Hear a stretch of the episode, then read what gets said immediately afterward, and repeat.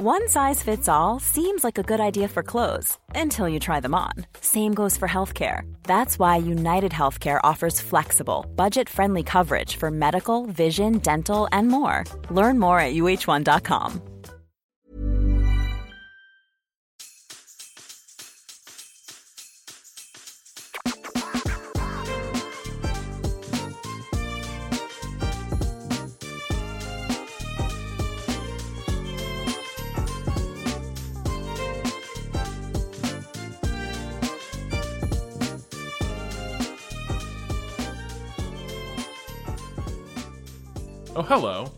It's 2019, and it's time to welcome you to Waypoints, where the Waypoint staff and friends take a break to nerd out and deep dive on the culture, art, and entertainment that's been inspiring and provoking us lately.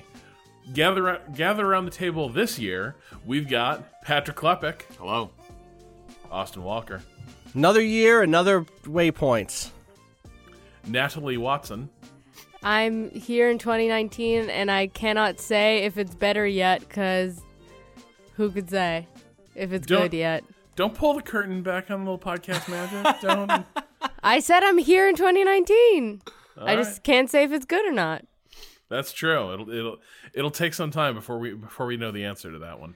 I guess it's Uh, maybe important because it's like you know, maybe we've been very busy with the holidays, and if any big news hit, then we just I, I just missed it all. Whoops. If there was, uh, yeah, Because we were offline. who could say if Donald Trump's, you know, Trump University also was destroyed or or uh, uh, shut down on top of the charity? Oh, yeah. You know what I mean? Maybe other events have happened. I missed it because I've been celebrating and resting. It's possible the impeachment eagle is soaring above uh, above Washington, and the uh, chief marshal of the Supreme Court Okay, has the uh, has the special uh, legal um, stormtroopers heading to the White House right now. Is she still Do you doing that thing? Like, is she? I do- Is she? She graduated out of being a successful grifter, right? Like, she cannot seriously still be out there. I mean, the problem is I muted all of them.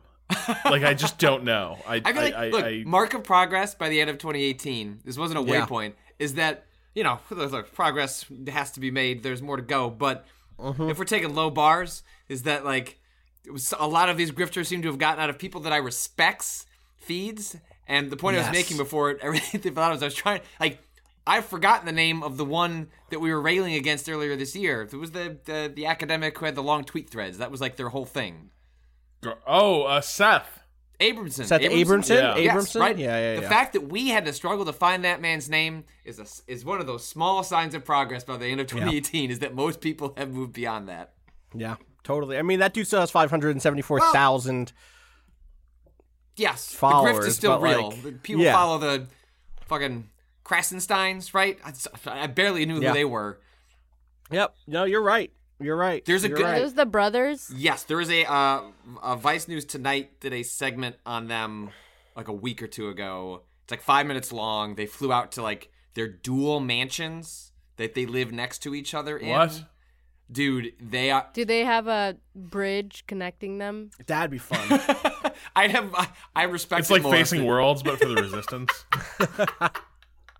I love facing worlds. It's one of my favorite maps in a game ever. God. But you're if, right. we, if, if we were neighbors, Patrick, I would connect our houses with Hell a yeah. bridge Aw. and put a put a nuclear missile launcher in the middle of it. What if we were neighbors, Rob? Uh, a moat. That shit from the Purge. Just get one of the, like the Purge kit set up. Knock, knock, Rob. What's up? Can't Fucking let you shutters in. come Sorry, down. just Locked. Wow. Locked. I understand my place. I understand my role on this team. well. Right now, though, your role is to take us with you once again on your magical journey through television classics. Uh, so we A journey that actually you accompanied me on. It's true. I, I, I figured if not now, then when. And so uh, we're we're going to sort of circle back to the beginning of Waypoints and back to Twin Peaks, which I think Natalie was how you kind of led off the show. Yeah, Twin Peaks I think was my first waypoint, if I am not mistaken, but I could be wrong. That sounds right. Um, and I'm currently ahead of you, Rob. I'm uh, in the middle of season two, which has been a fucking struggle to get through. Let me tell you. it's bad. I don't like it. But I think this is I I did not get into season two because I felt like at the end of season one I was in a really good place, Yeah. and I did not want to uh complicate that feeling before I discussed Twin Peaks. oh, with it's y'all. complicated for me. But I will revert to an earlier version of myself before the Twin Peaks season 2 patch.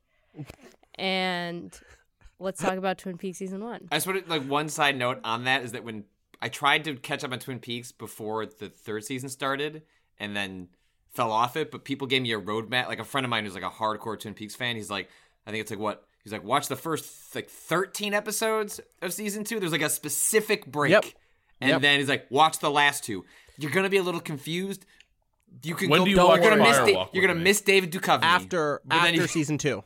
You watch Firewalk with me after season two, and I'm you just watch trying to get there. I'm trying to get to Firewalk. you with are me. yeah that's just true you do miss david Duchovny playing a trans character actually which and, and playing her incredibly well in a way that has there's been some great critical writing about about his portrayal of her and how uh, i think it was um samantha allen who wrote a great piece about that character and how like you know she as a as a writer and cultural critic has said many times that like no please cast trans actors and actresses in in trans roles. Um and and yet loves this character. Um uh denise is her name in season two. She's fantastic. Duchovny does a, a, a very good job with the material that is provided. I think w- in lesser hands uh denise would be a disaster. Yeah. um uh but but it, it surprisingly lands okay. Um then but yeah so you missed that stuff but your friend is right patrick. And so i am i'm the person who's seen everything right? I'm the only twin peaks person Yeah. in the room. Kato, i think has seen everything also on, on on the mixing board right now. But um yeah I, I advise for both of you as people who are going into twin peaks season two if you have a lot of time and and need something on push through where you're at natalie because you're about what 10 episodes into season Yeah. two I'm like on episode 10 or 11, I think. You've another like one or two like pretty okay episodes, and if you're already having issues, then you're going to have issues. but I feel like I need to know the fucking issues. You know what I mean? Like I feel like if I'm going down the Yeah. comprehensive journey that is like yeah, I from season one all the way through the movie and then season, three, season three, like. I might as well just know all the material. Like I'd rather experience that firsthand, and especially because I feel like this show is so interpretive, like in terms of your viewing experience of Mm. it, that it is kind of crucial for me to kind of make my own, like make my own way and have my own relationship with it um, which like i said before is extremely complicated and i think the show has gone places that lean too far into the kind of what is like a bad soap opera in the Mhm. early 90s what are those hooks like what what are the tropes like what are and without complicating those like Yeah, without like engage them. yeah without Yeah. engaging in them w- i'm sorry engaging with them in the same way that they were engaging with them in the first season um so my frustrations are are definitely ample at this point already Yeah. but um i'm still going to keep going Well, like season one is right on that knife's edge in, in a lot of ways, and I, today I was sort of refreshing myself on it a little bit and, and reading up, and I uh, I cannot find the person who wrote this in. I don't think they emailed us. Uh, maybe it was somebody on Twitter, but they had a really good observation back when we first talked about this show, which was that um, some of the things that were really kind of confounding me about Twin Peaks is the sense that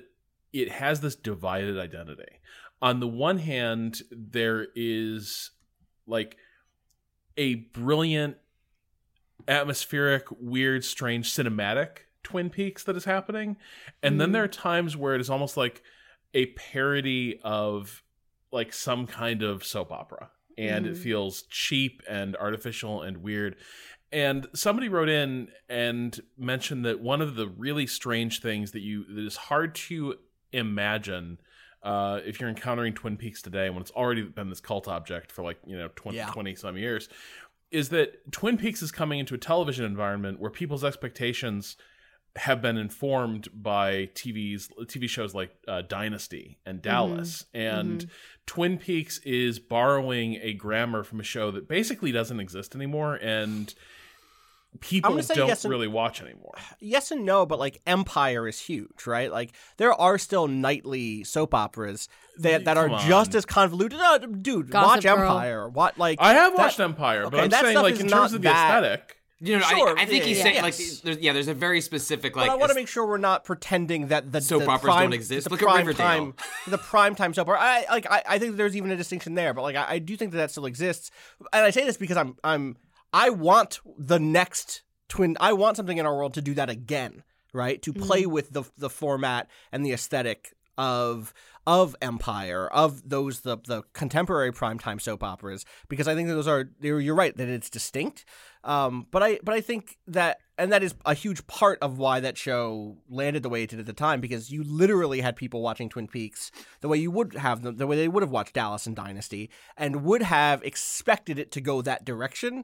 And so every little change is a huge subversion for that audience who thinks they're getting Who Killed J.R. and instead are getting Firewalk with Me, right? Be- mm-hmm. between two door, whatever. I don't fucking remember the spell. I forget the thing. Yeah. I'm bad. Yeah. A fake fan.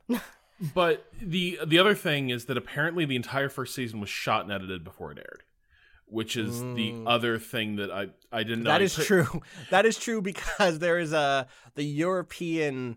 Uh, the it aired in Europe as a TV movie. Right, movie. you warned us about this. uh, making sure you don't watch that because it's in the DVD collection that you could just watch the European movie version, like made for TV movie that reveals that reveals a killer that says like, oh, this is the killer, which footage that is not in the show, um, which is wild. But but, But yeah, you're right. Same- like uh, they just like filmed that scene for the specific. it is so you've seen the scene. You've seen. I've already seen it. You know now. who the killer is at this point, Natalie. Yeah.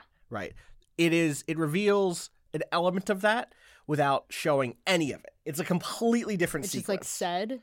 It's com- we'll talk about it off Okay, mic because I don't want to spoil it for, for Yeah. Rob, who should continue watching it because I think the lead up to that stuff is really important and is Mhm. like one of the rare times when I'm like, I don't want to spoil this for somebody. Yeah. you know. Yeah. but it is so strange to think of this first season as like nobody working on it knows how it is going to be received and Yeah. nobody knows that they're working on something that's going to become this like cult phenomenon uh, and i do wonder if that's kind of what contributes to the unevenness of season two is that suddenly twin peaks is self-aware twin peaks it has a larger episode order and it knows Has that- expectations. Yeah. Has an, an audience. audience. to serve. Yeah. Yeah. Yep. Which is like the Yeah. first season doesn't have an audience. It's I mean it does, but not it's when you have a relationship with an audience, that's a hugely different thing.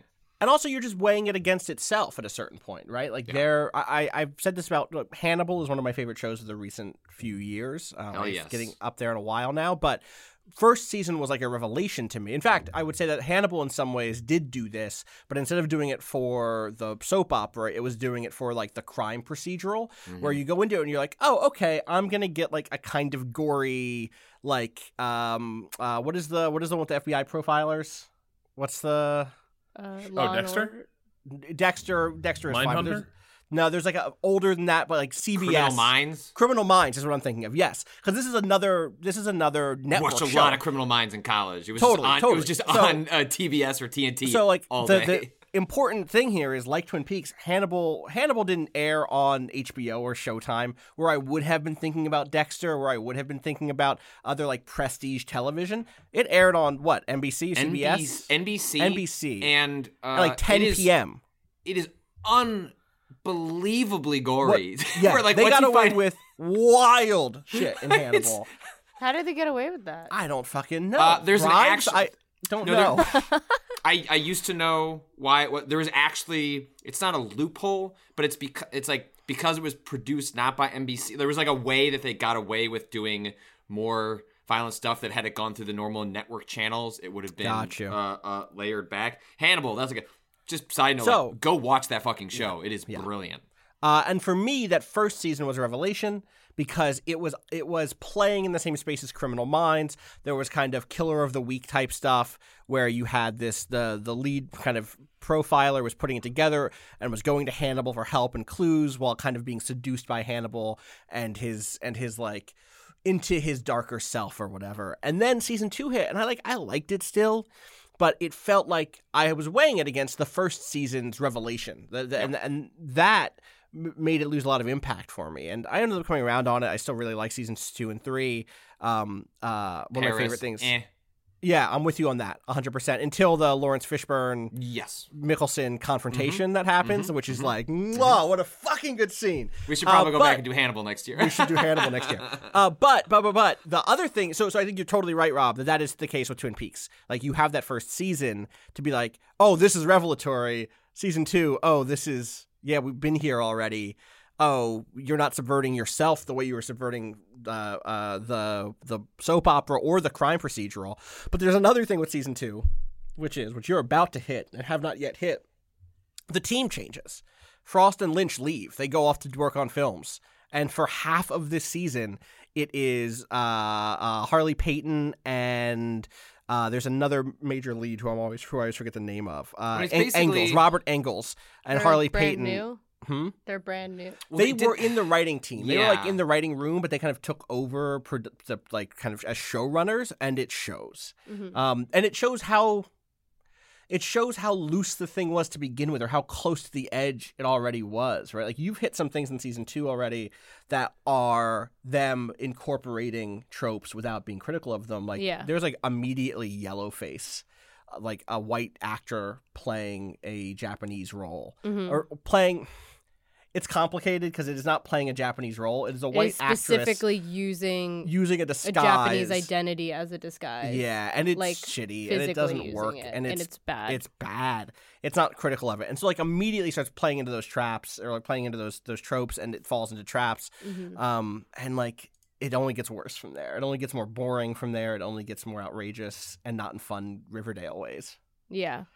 Um but season 1 um I think is it was such an interesting first like experience of a show because it had, you know, there's so much built up around it and I watched it pretty much alone for the most part except for, you know, getting to talk about it on the podcast first uh after the first couple episodes.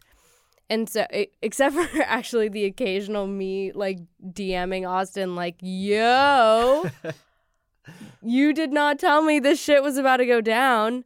Um, but I think that having the, the, the, juxtaposition of this like magic realism next like in line with the sort of more tradi- like having these like really intense like surreal scenes and then the next scene is like them walking into like the police station Right. and it's like back to like No back- big deal. yeah and it like that shit was like really really good for me. Like it was really really strong because i felt like there was like this sense where you you had to keep moving through. Like you there was there was a job to be done. Like there there was no time. There it was like there was such a tension with with the case at hand and like how pressing this was for the entire community that there was like no time to really dwell in that sort of like surrealism and like everyone's acknowledging it it's going on and it's like there's almost like a confidence in the fact that like as they progress like more will come to light about that sort of stuff um which that confidence i think lends itself to the viewer a lot in in having a confidence in their ability to bring that stuff to light as well at least in the first season. There's a couple things like something that it only dawned on me like halfway through the season was how compressed the time the time frame was that like Mhm. it really is in some ways leaning into this like detective procedural model of much of this season is like the first 72 hours after the discovery of uh Laura Palmer, right? Mhm. Um, and the other thing that sort of started to dawn on me, like the like when they whenever they return to the police station, Natalie, I'm glad you sort of singled that out because to me it always feels like there's a tonal shift that happens. Like the characters exit one world and go back into like the TV world. It's Yeah. a weird thing, but like oftentimes Yep. the police station itself is shot like it's lit differently, it is shot differently, it looks more like sets. Uh, just everything feels less organic to the point it, it's jarring, but also it really drives home, I think, one of the things that is a recurring theme of this first season, which is that Twin Peaks in its first season, at least to me, and you can you can sort of tell me what what you think of this reading, but to me, this is all about like liminal spaces in Mhm. in this world. The, the, these there are all these spheres that have been carved out within this community, and there's people who travel between them. There's people who who move between them. The borders are porous, but there are different realities that are kind of happening side by side in this world, and it is. I don't think it's necessarily about reconciling those realities. To a degree, they're ir- irreconcilable. But one of the journeys that happens over the season is, uh, at least through the eyes of, uh, you know, Agent Cooper, the realization that this is a weirder and stranger place with more going on than it seems, and not in the typical like, uh, you know, detective story. It's a small town with a dark secret. There's there's more than here, more here than meets the eye. But I'm also talking about the degree of like hidden agendas, uh, the fact that the town may or may not be haunted, and Yeah. people are aware of it. Like, and all those stories seem to inhabit slightly different modes of storytelling. Even it's a it's a strange thing.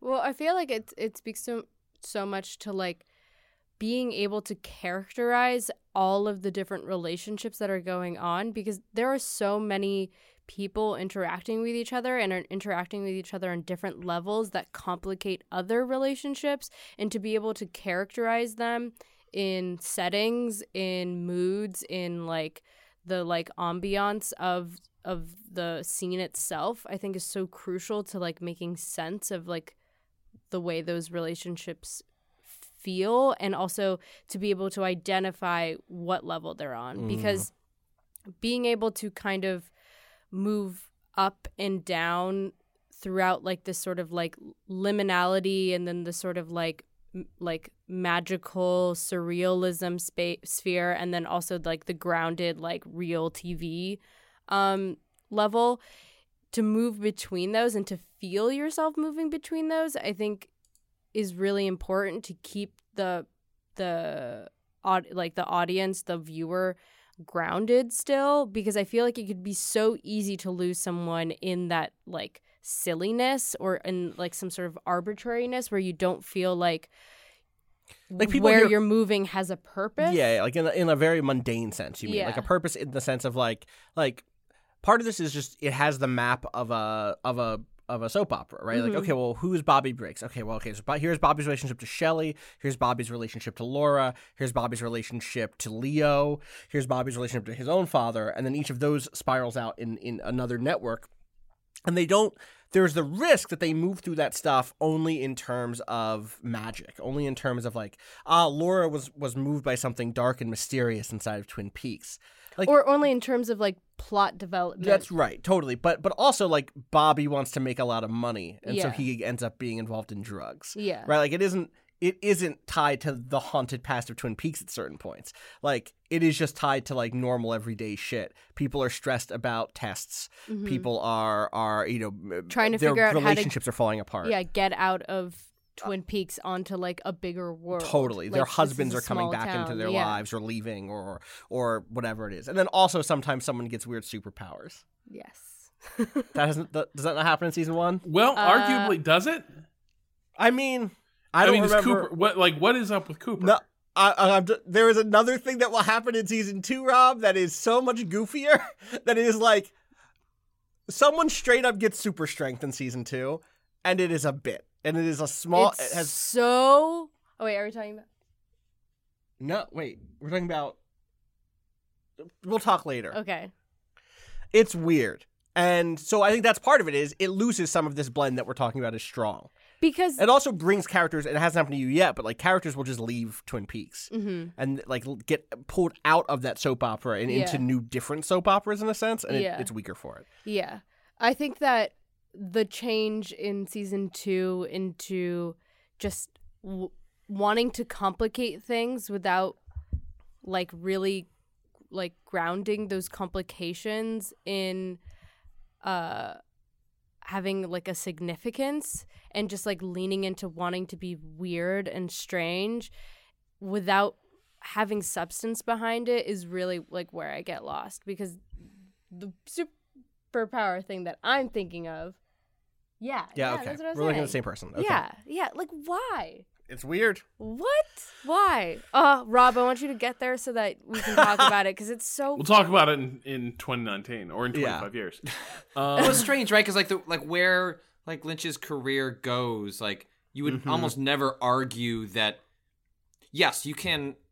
I think mischaracterize his work as just being he's just weird, but it's like no, there's always an intentionality behind the surrealness. Like there there is meaning, and like I fell off season two to the point of losing all interest even going into season three. Like the reason I rushed it, the reason we skipped the back half was because I just don't literally have time to watch that in order to be there for like the cultural moment of season three.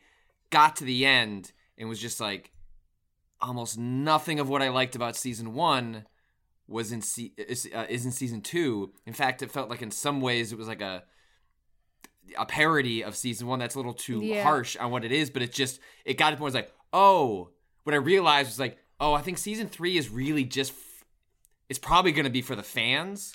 And Season I got I rushed through season bit- two and was just like, uh, I mean, I'll still get to it. Like it's on Yeah. my list. But whereas I thought I was gonna get to the end of two, whereas I felt at the end of one and be like, all right, like where the fuck is this gonna go? I got to the end Yeah. of two and just went, okay. Okay, you Patrick, as a fan of horror movies, you should. I know, watch I know. I have Fire- heard there is. No, I've just seen. just uh, not even the series, not even season three. Firewalk with Me alone as a Yeah. standalone thing Yeah. that is telling a story you already mostly know, Right. and also has David Bowie in it briefly, and Yes. Chris Isaak and Kiefer Sutherland are in that movie.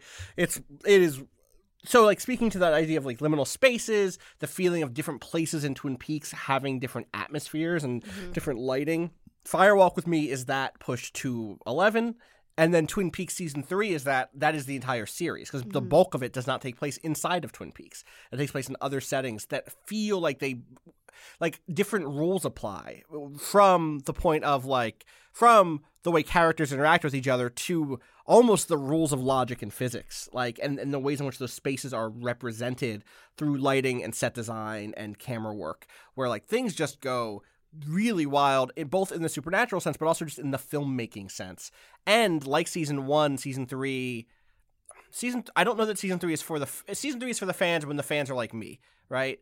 Uh, and like certain things from the show but but it is not it is like super not the like ah, I love going into the into the police station. yeah, I, I did not mean to imply there. it was for pan. Like it was. A, it's. I know. I I, don't- I know don't for, even- that it's not a pandering. I don't even season. mean I don't even mean that in a pandering sense. Like I think there's a you can really watch Twin Peaks and be charmed by the characters of Twin Peaks and like the Mm-hmm. soft jazz is playing and like that is not a I don't think that, that the people who like that don't get Twin Peaks or something. It's They're not just aesthetic. It's No, not it just like to be kitschy. it, it means something to people, and I think that that's fair. Um, season three, like that Angelo Badalamenti score, that like soft, easy jazz, does not exist in the show. There are scenes that are hard to watch because there isn't a little patter of the brush, the brushes on the drums. Like it is meant, it makes Twin Peaks feel weird. I think there's a reason for it. I think, I think that there's like there's a purpose there, but it is it is a hard season to watch, even after season two, which is a hard season to watch. Yeah. But it's hard in a different way, and I, I'm like so excited for y'all to get there eventually Yeah. because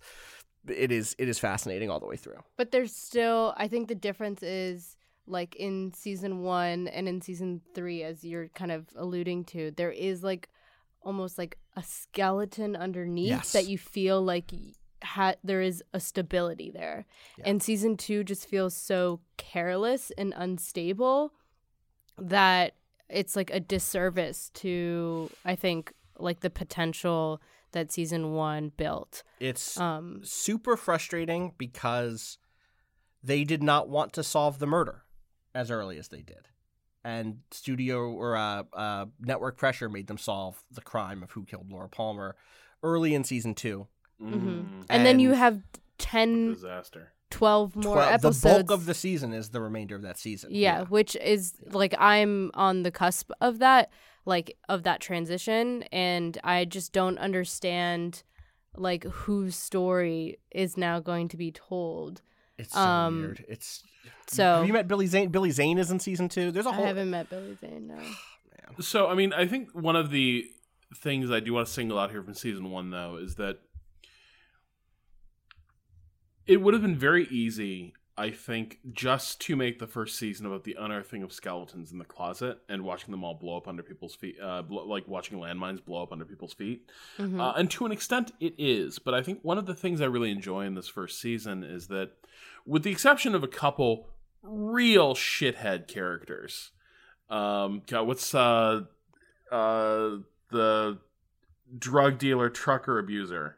Leo. Leo. Leo. Leo. fucking Leo. With the Leo with sucks. the exception, like Leo yeah, sucks. Leo's somebody like I want to like. If there's an episode of that dude getting torture killed, I'll watch it. Uh, but in terms of most of the other characters, like even a piece of shit like Bobby, Yeah. who is pr- predominantly a pretty evil character uh, in, in a lot of ways. Even he gets a moment like at the funeral where they're doing sort of the Mm-hmm. God, uh, the Yeah, it seems so oration, and they're talking. You know, they're doing the standard like you know death of a young person in a close knit community boilerplate service. And he finally just he just cracks. He just cracks and unloads and you know he gives that speech about like look we all knew we all knew that she was in trouble we all knew something was going on and nobody did anything uh, and the fact that even a character that i think in a lot of ways is unredeemable. Like he does things that i find just unforgivable uh, even before the series begins but certainly as the series evolves like i, I don't find bobby particularly redeemable. Uh, nevertheless like even he gets this moment where to an extent you get a flash of a decent kid who have things you know broken di- you know what i mean? Still had the ca- who has like a to empathize. humanity yeah who has like another dimension to them. They're not just the bad guy. They're not just you know Yeah. like the the you know the mean bully kid.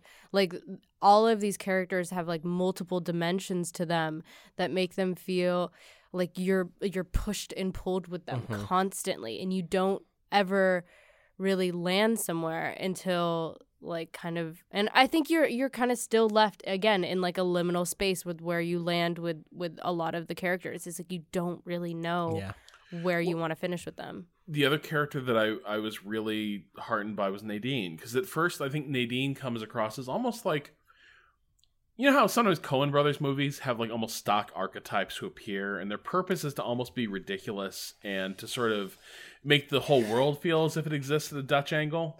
Yeah. Nadine feels like that with the like the entire subplot about the blinds and the silent runner Yeah. on the blinds. Uh huh. Uh, like that is Rob, a I got char- bad news. I got bad news about season two. If you're about to say that you love how Nadine goes in season one, that they make her feel like a person, I well, okay. They they might okay. Maybe they un- maybe they hit whatever like, whatever Z on that. progress they make, they they undo it and then some, Yeah. buddy. but within the, but within the season, I do like yeah. that. Like, there's this moment where, like, you know, you look at Ed and you're like, dude, you got to go. Like, you are like the ship is going down, and like this is your life. You need to get out. You need to move on with your life. and, go marry your fucking other high school sweetheart who seems you guys seem like you got a nice thing going for you Yeah. And the fact, and then Nadine has that moment of like real lucidity where she kind of has like almost an outside perspective on like, look, like she knows that she's not easy to live with, right? She knows, and she sort of like has this almost outside perspective on like the degree to which she is dependent. And there's an element of like this feels manipulative. This feels Oh, yeah. like like in, like emotional entrapment, but it is also very played very sincerely by her and it makes you sympathize with like why actually this is a hard decision for Ed, right? Like why he like why he feels that he has to protect her from the reality of like what their marriage actually is. Um and it's it's a heartbreaking moment and it's a moment that I was worried this character would not get when she was Mhm. first introduced. Uh, and I was really pleased to see the show kind of make a move like that in in the first season. I'm bummed to hear that apparently they uh, they they uh, Dude, it's it's very funny. It's like so you could not guess it. In a million years, you could not guess what happens. I want. Could you get? Could you just give a she us gets a super guess? strength. but why? and what she do with it. Because I want to tell you, the super strength And is what not she the like weirdest with part it. With the super, oh my god, I forgot how she was. Okay, now like, does that have anything to do with the with the with the elk head? The one on the table? Yeah. No. Okay. Damn, are you like, oh, she got elk powers? That would be amazing. Can I watch the video? I just I just solved I just want- solved. I'm going to my YouTube. Twin Peaks Can season can two we- explained. Should we spoil what happens with Nadine? Do you want to know? Fuck it, let's do this. Do you want to know? Yes, Okay. I do. Nadine yeah. com- she okay so at the end of season one she you know tries to take her own life uh she in season two opens she's in a coma She's in a coma. when she wakes up from the coma she has reverted to her senior year of high school self but super sane so she's Super strong, you mean? yes what right. did i say? You said sane. you said super sane. I thought you said like Super Saiyan. I was super like, sane. okay. That's what I heard. No, 'cause- I thought you meant sane. Yeah, no, she is super no, saiyan. You mean Super Cyan. Saiyan. Yeah, yes, yeah, yeah, okay, yeah. Yes, yes, yes. She's Super Saiyan Na- Nadine, and so she is like in handcuffs in the fucking hospital bed, and she's like, Ed. We need to go to the prom or whatever. Yeah. And she fucking breaks the handcuffs off. And then Ed's like, huh? And then there's this whole arc of she, the episode that I just watched is like Ed trying to enroll her in a class for high school. She, So- he, and this guy, and the fucking Dude, principal's like, what? how am I supposed to let a 35 year old woman in fucking PE class and with super and Ed's the only one that knows about superpowers right now, but uh, it's fucking weird. And she's like, there's So like, she like freaky. see She gets shit. in like a solo Freaky Friday thing. Dude, she goes They're back like- to school. She falls in love. She is super strong and super horny. She's Okay. so horny. She okay. She's like, con- she's super super like acutely aware of like, and and sometimes it's like a paranoia, but of of like men's gaze on her, of mm-hmm. how she's being received, of how she's like being like. Uh, uh, uh, uh, perceived by the people around her, and she's she like vi- she gets very into the way she looks, the way that she's presented. It's like Right, but, so what you're saying super is she meticulous. becomes like an expression of the effect the persistent uh, panopticon panopticonic nature of the male gaze Uh-huh. uh the the impact it has on Ex- a the the the, the child bec- that becomes the woman Except that But- she's she's they've inverted it, right? Because in Yeah. fact, the men are looking at her in disgust. Yeah. And she's interpreting it as desire. Yeah. And so then in order to fulfill that desire, changes herself to meet that that perceived desire, which is still caught up in some sort of ideal no, you guys are object. selling me on this. Like, think of like think of all the in this. She joins essays the wrestling will team. She joins the wrestling this. team. She's really strong. Okay, You wish well, it was what you wish it was that critique. It's not. I will say it there is For now, at least as far as I am right now, she hasn't started doing the thing where she's like as far as you're saying, Austin of like like adapting herself and things like that or like not pursuing interesting. She's just she's That's- just you'll see. That's the thing is it doesn't feel like it's saying something about Nadine as a character. It's like Nadine has gotten these like it's like they had a fucking hat and they're like, "All right, what stats am I about to put on this fucking Plus three strength to Nadine. Hell yeah, yeah, it's like they fucking did that fucking uh uh D and D RNG fucking randomizer on Nadine, and we're Season like, two I is guess, a fiasco campaign. A hundred percent. Yeah, it's great. I love it. Yeah. Um, no, it's it's- except I hate it. So what I'll say is there are some characters who get better treatment than that. Um, the arc of Bobby Briggs is fantastic through the entirety of the show. Like, um, one of the the characters who I think they do justice by, both in season two, and then in season three, um, uh, in the return. Um, th- there are stuff there that does work. It's just uh, it's Twin Peaks, which means it's rarely the women in that show who Mhm. who are treated well, or or who get satisfying resolution to their arcs. Um, I, but at the That's same time, but, at- but at the same yeah. At the same time, the show is fundamentally about Laura and Laura's trauma, and that stays true to the very, very, very end. I would love in a year to talk to, to, to y'all about the ending of this entire show because it recenters on Laura's trauma in a way that I think is very effective and in a way that undercuts your hopes as the audience without undercutting hope as a thing fundamentally. Like your hopes for how things will go are run up against what hope should really be, and that is an interesting dilemma. hmm Yeah. Keep I, um, watching that show, please. I want to talk to Yeah. more about y'all and or more about it, and also just get at least get through. We should do sometime next year. Do a firewalk with me. Yeah. Uh, uh, Waypoint. yeah, or not even a waypoints, but a be good and be good and rewatch it Oh, yeah. at some point because it is that wa- it is a strange movie, and I'd love to hear your perspectives on it. Just also let us uh, pay homage to Natalie's immortal Discord message. Leland got Norded. Um, Yeah, which I gather was from the end of the season. no, that's from uh, Kingdom Hearts. Leland is a Kingdom Hearts cat. Leland, is, Have you played that game? You play Kingdom Hearts? we were just talking about it at lunch. Leland got Norded. They're coming out with the third one. Great. Yeah, there's only there've I've- only been I've- two before. This is the third one. There's only two games, I've nothing else, and then now there's the three because that's how video Give games work. David Lynch all the cutscenes to Kingdom Hearts and just let him cut it together. Please, please, Disney, please. I need to see David, Lynch's Kingdom, Hearts.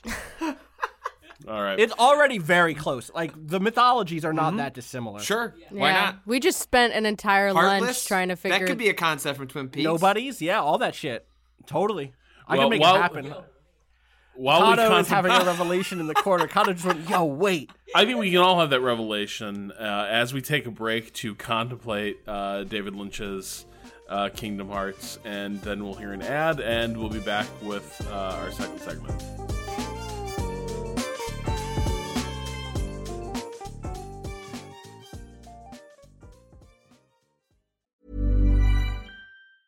When you're ready to pop the question, the last thing you want to do is second guess the ring. At Bluenile.com, you can design a one of a kind ring with the ease and convenience of shopping online. Choose your diamond and setting. When you find the one, you'll get it delivered right to your door. Go to Bluenile.com and use promo code LISTEN to get $50 off your purchase of $500 or more. That's code LISTEN at Bluenile.com for $50 off your purchase. Bluenile.com code LISTEN.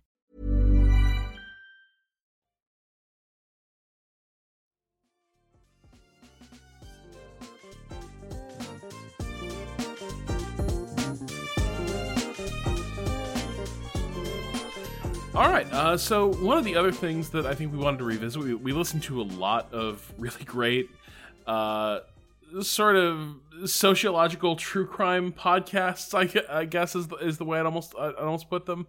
Uh, but one of the real standouts this year, and, and kind of coming out of left field, was USA Today's The City, uh, which I think it was you, Patrick, who put us onto it. Um, No, it was Austin.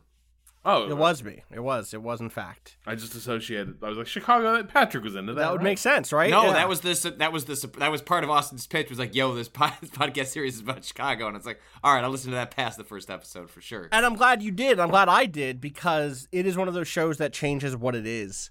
A number it doesn't change what it is. The story goes places you could not expect, but maybe should have. Right? Um, Yeah. I would say like The fir- yeah, the first first couple episodes are so different than I think there's nine, ten. I can't remember how many Something it like actually that. goes to, but like where the first half is so different than the second half. Although, as I think, as we mentioned in a previous episode, it still finds a way to never lose the thread on the community whose story it's originally about. right. So like, go ahead, Rob. And that's and just to just to set this up so when we checked in on this we really i don't think had gotten beyond that first layer of the story which is that this is about chicago in the mid of it, midst of its sort of 90s renaissance under the second mayor daley uh, and the fact that as the city is basically renovated uh, extensively massive amounts of debris are transported off these different work sites and they have to be put somewhere. And this shady fucking operator uh, John Christopher builds this massive, like, just begins dumping debris and uh, broken concrete and rebar in this predominantly black neighborhood, uh, North Lawndale, and he creates like I think two massive piles of uh, shit. Uh, they're like six stories that are six stories tall in this neighborhood. It leads to a host of health problems. Uh, significantly diminishes quality of life, and the neighborhood tries to get organized, tries to get people to, tries to get the city, the authorities to stop the dumping and then eventually like get this shit out of here. And that's where the story begins. And that's kind of what I thought the entire podcast was going to be about, which was the Me story too. of this one neighborhood. It begins its lens begins to broaden over the course of the season and take in more and more of Chicago. so that's I think that's because it's a great way to look at the the problems with cities in America in general, these the questions of the Chicago democratic machine in particular, um, and and yet also like you said, never loses sight on North Lawndale, the people there, the community there. But what it manages to do is show that like all you can find communities like this that become a sort of like central locus an axis on which everything else can kind of turn. So what begins as this guy is dumping shit here for cheap and is making money on it and is hurting people because the air quality is getting worse and is hiding behind kind of pedantic legalese the oh oh this isn't hazardous material it's just material or it's not trash or garbage it's just stuff Cla- it's, it's yeah, it's pedantic classification. right in order to, to, to, find safety ends up being connected into very directly into things like the prosecution of local governmental leaders the uh, uh, uh, the racial history of Chicago um, because what what ends up being revealed about halfway through the series uh, and, and I'll get to why I think this works in a, in a really cool way in a second, or in a really smart way in a second, is that John Christopher is a snitch. John Christopher is uh, uh, ends up being revealed as uh, uh, a key collaborator in a uh, operation called Operation Golden Shovel or something like that. What is it? What is it? Silver, Oh, silver Sil- spade. sil- Silver shovel. Silver spade, whatever it is Yeah. um, uh, in which the uh, the federal government, it's FBI running Yeah. that thing, right? Uh, Yep. Is basically trying to clamp down on local politicians taking bribes. Uh, and John Christopher is very good at giving bribes. John Christopher is very good at making those sorts of deals. And the thing that kind of comes out of this one is there's a number of episodes that deal with the the uh, history of race and politics with the Democratic machine in Chicago, the ways in which black folks in black neighborhoods have to like very slowly and very precariously worm their way into the system if they want any representation at all, take bad deals, make bad promises, like take as much money as they can get because they just don't have like familial wealth, community wealth. Participate in the criminal machine that is the election process Right. because there's no other way of accruing power except by participating. And not having power means that someone in some building that you've never met before is the one who decides whether or not the trash gets taken out on your block, right? And so the show does a really great job of, again, centering that on the community. But then it does become, for a number of episodes, this really fascinating, almost Crime Town like show about the ways in which John Christopher began to target, uh, on behalf of the FBI, local alder- aldermen, local p- politicians of various varieties, uh, in order to kind of uh, not entrap them, but certainly sting them into participating in bribery and taking money. It's unbelievable. And of course, guess what? Of the, I don't remember the exact number, but of like, let's say the 10 people who come down in this, one of them is white. The rest are black or brown, right? Uh, and, and that is what the show continues to do throughout the course of the rest of the season is then it also pivots over to Houston and a, a suburb of Houston where, where uh, similar environmental injustice is happening. And it, it, but it constantly comes back to the community in a way that's great. Rob, you were hands just above the, your head. the FBI thing I thought was such a fascinating subplot because one, this is a classic problem with uh like racketeering investigations where your CI still has to be running around doing criminal shit in or like in part because like this dude John Christopher nothing was going to stop him from trying to run a scam on anyone. Like there's this unforgettable sequence he's meeting his FBI handler and he is Oh trying God, to shake yes. down the, The restaurant where they are meeting. Like literally he's sitting there across the table from his FBI handler and he's telling the waiter like, "Hey, I don't get a pay if I don't get a payoff, I'm putting a hand grenade through the window." And the FBI agent's like, "Uh, dude, I'm right here." And Chris uh Christopher's like, "Oh, sorry, I for- forgot you were there." mm-hmm.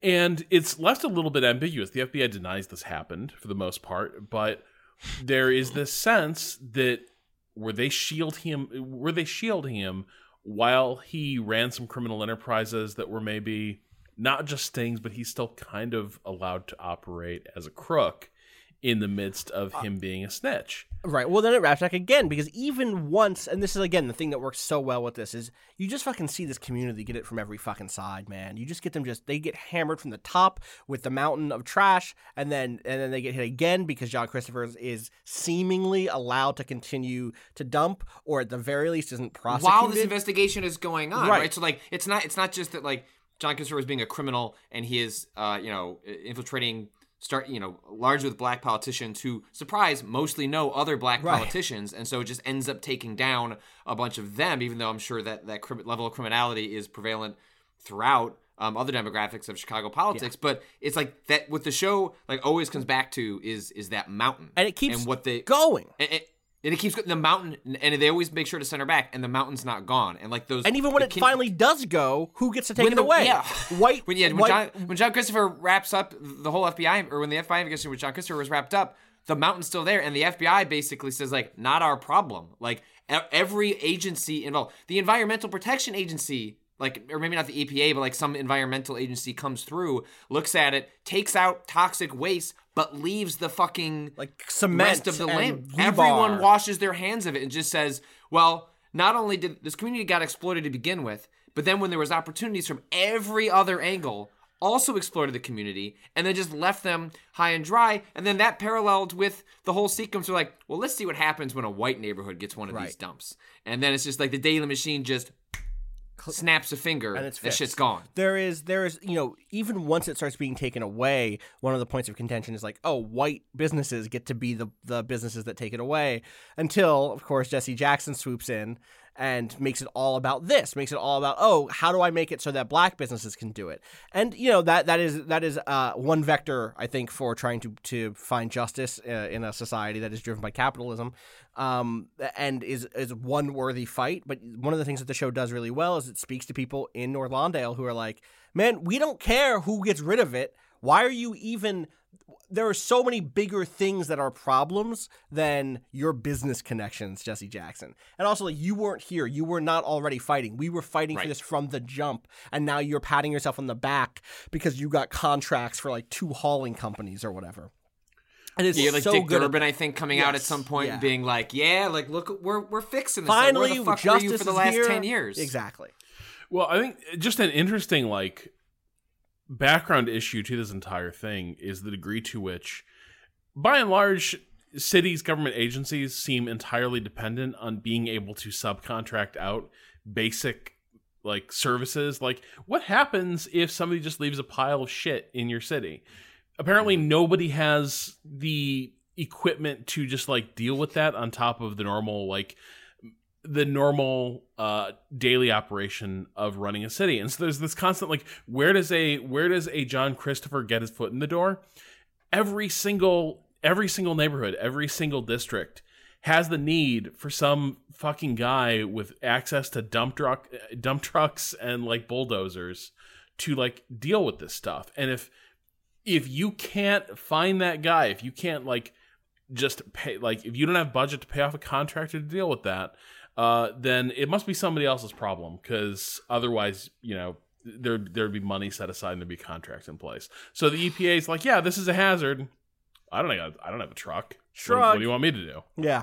There's that there's that whole sequence where you know one of the um, politicians that goes down. They're also like interviewing his son, who's you know trying to illustrate uh, you know some of the complications that his father went through to try and get to the position he was, like and the struggles that he did to try and accrue power and just financial capabilities in this area. I think like he's the one that like had to buy like a tr- a dump truck just so they could Bill like, Henry. take care.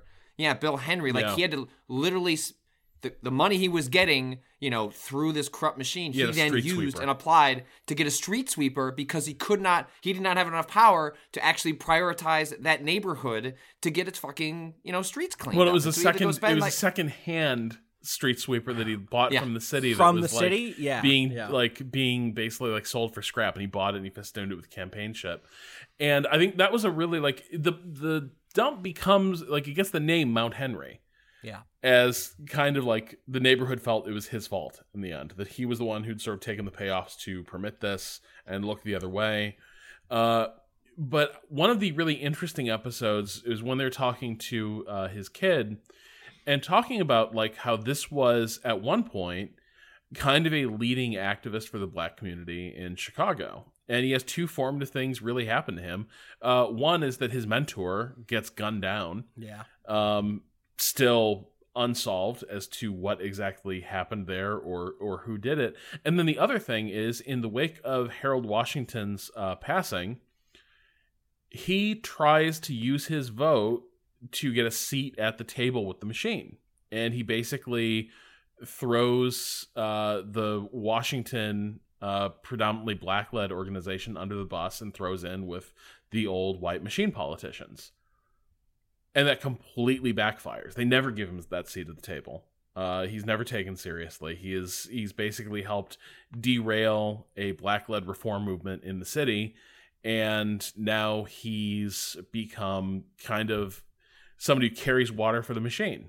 And at that point, he comes across as somebody who became completely cynical and just tried to go along to get along. But it's this story that recurs, like and this is one of the things that I was sort of thinking about as I listened to the show. In the beginning, it's sort of framed as like the system failed these f- failed this neighborhood. This is why the system is so so fucked up. But as I'm listening to it, there's another way to spin all of this, which is that it is the story of a system working very very well Uh-huh. to demolish black leadership at every turn. Uh, first by co-opting uh, anyone who managed to achieve a leadership position. Then the FBI swoops in and look, you know, the FBI agent in charge of the investigation, uh, who's apparently like an FBI legend, admits that yeah, it, it did make him feel uh, uncomfortable that the only people they busted basically were black representatives. But he was like, that's where the investigation went, and that's where it led us. because. Right, and this is I mean this is like the wire shit, right? like you're doing the street level busts because they're easy because they make you look good and you don't you don't tackle any of the systemic problems. Uh and then that's juxtaposed with well when the white folks want something uh, or when Daley wants something, it happens immediately and overnight, and there are no obstacles, and there's no meaningful pushback. There's that anecdote about Meigs Field, Daley bulldozing it basically overnight and destroying the airfield. Uh, when he wants that dump out of the white neighborhood, he makes that happen with a snap of his fingers, because everyone else in this, like any base of power that's not the Daley Machine, over the course of the series, you see is like weakened, shot through with you know informers, uh, or is just demolished. And what it turns into is a whole bunch of neighborhoods who are kind of like going to the good king, right? Well, if we can just get the king's ear Yep. and get th- get past these wicked advisors, uh, Daley will take care of us. Totally. Uh, and, uh, you know, going back to the notion of like the destruction of black leadership and, and local community, and uh, it it ends up being a situation where the the only play that seems feasible is to throw in, right? Is like you have to give up on resistance if what you want is to survive. Because that is, you know, one of the things we haven't spoke about here is like this is children who develop weird coughs and parents who don't have the money to get those coughs checked out right? It's people who lived their entire childhoods climbing that mountain or being around that mountain, leaving school, like very clearly going through a life where no one else in, in other communities here, in white communities here, has to put up with that terrible air quality. With that as just being the backdrop. I, I said this when we first talked about the show, but the show also goes, you know, for better and worse some lengths to talk about how the the mountain Mount Henry ends up being a a uh, a shield for crime to develop, right? Like there's there's it occasionally kind of dips into the kind of broken windows theory of of social policing, but also there's a difference between broken windows and a huge pile of trash. Um, like literally, there is just in the middle of this residential community. There is just this huge pile of trash, which means that it is not safe for people in a in like a very simple way. And I I know this is a simple point, but like those people then have to go off into the world, and so when they do that, their expectations for what is normal has been fucked up. They've they often have come out with respiratory situa- uh, respiratory uh, illnesses that like you can't prove was due to Mount Henry, right? You can't be like, well, the, the EPA hasn't said it's one to one, so you- it's not like you're suing the city for anything, right? It's just people who have no power, except please, please, please let this break our way. like we'll continue to throw in with you and pulling out their ability to actually perform resistance except for when they start going through you know the either through the already established official channels or through what who people who are effectively celebrity activists Yeah. does not ever result in them having power. Even going looking forward at the end of the show, it's like, well, it's been paved over. It's been, it has been. Sorry, my headset got weird. Uh, it has been paved over. It has been, you know, emptied out. But like, there's all this discussion about well, what goes there next, right? What's supposed Ugh, to the go whole there? arc of the Obama dude.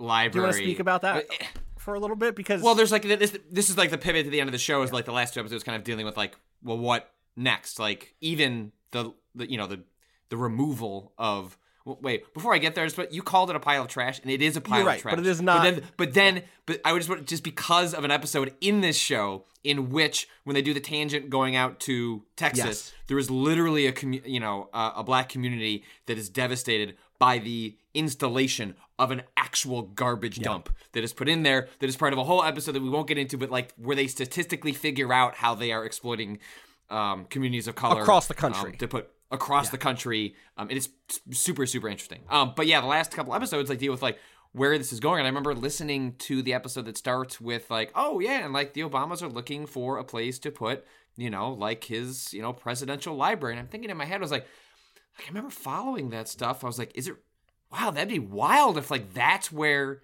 that ended up with this story? Like that'd be interesting. And then just they go into great detail about it and then just fucking punch you at the gut at the end, you know, and like potentially credible explanations for why the Obamas being from a different part of the city would go with the area that they went to. But really it the arc is not so much about like what the Obamas did or didn't do as much as it continually sets up these punishingly depressing stories of celebrity type figures coming in promising dangling things in front of them only for it to just go somewhere else or the promise is so under delivered like the the whole like movie production studio Right. that was supposed to go in there and then you know 5 years later it's you know just a press release that says ah we're still figuring it out Well, and at the end of the day there's just And at this point, the great hope, right? There had been a moment where it was like, oh, they're going to do movie production here. Cool. Like, Yeah. think about, oh, wow, film, culture. And like every step, it's like from presidential library to movie production company to now, I think it's some sort of industrial factory, right? Which is what it started as years ago to begin with. it's the it's the his, the history of that neighborhood is industrial jobs. The the history of that neighborhood having problems is those jobs leaving, and so like the you know I think it's the alderman who's being interviewed at you know at the end you know tr- trying to you know it sounds like a guy that's like you know genuinely trying to Yeah, but you Find can something- hear in his voice that he is also like giving in. he is really well he's giving in and like you can tell him trying to justify why this is good or better.